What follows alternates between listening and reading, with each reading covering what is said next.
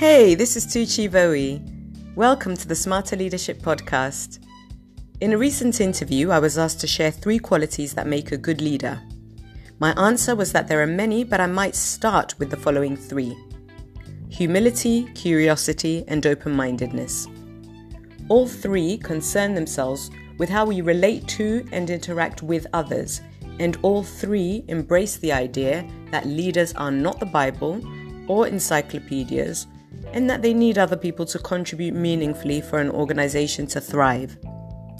Leaders may happen to have a large repository of knowledge, but they don't have all knowledge, nor do they possess all skills needed to carry out the mission of an organization. Google may help, but leaders need the combined efforts of all the team to make that happen. They need to admit when they don't understand something so that they can ask for explanations and then guide the process with a bit of extra wisdom to a successful end.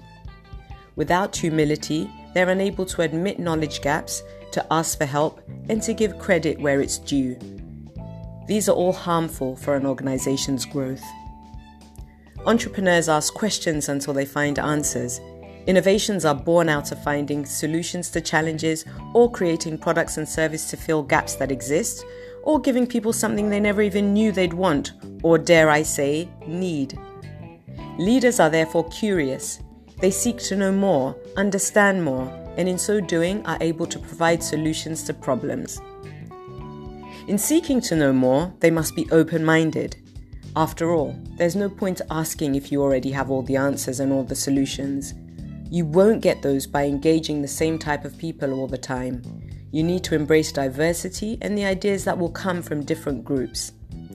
We live in a people economy, but we move in a networked world. Practicing humility, curiosity, and open mindedness is crucial in every area of life and should also be at the forefront of the leadership agenda.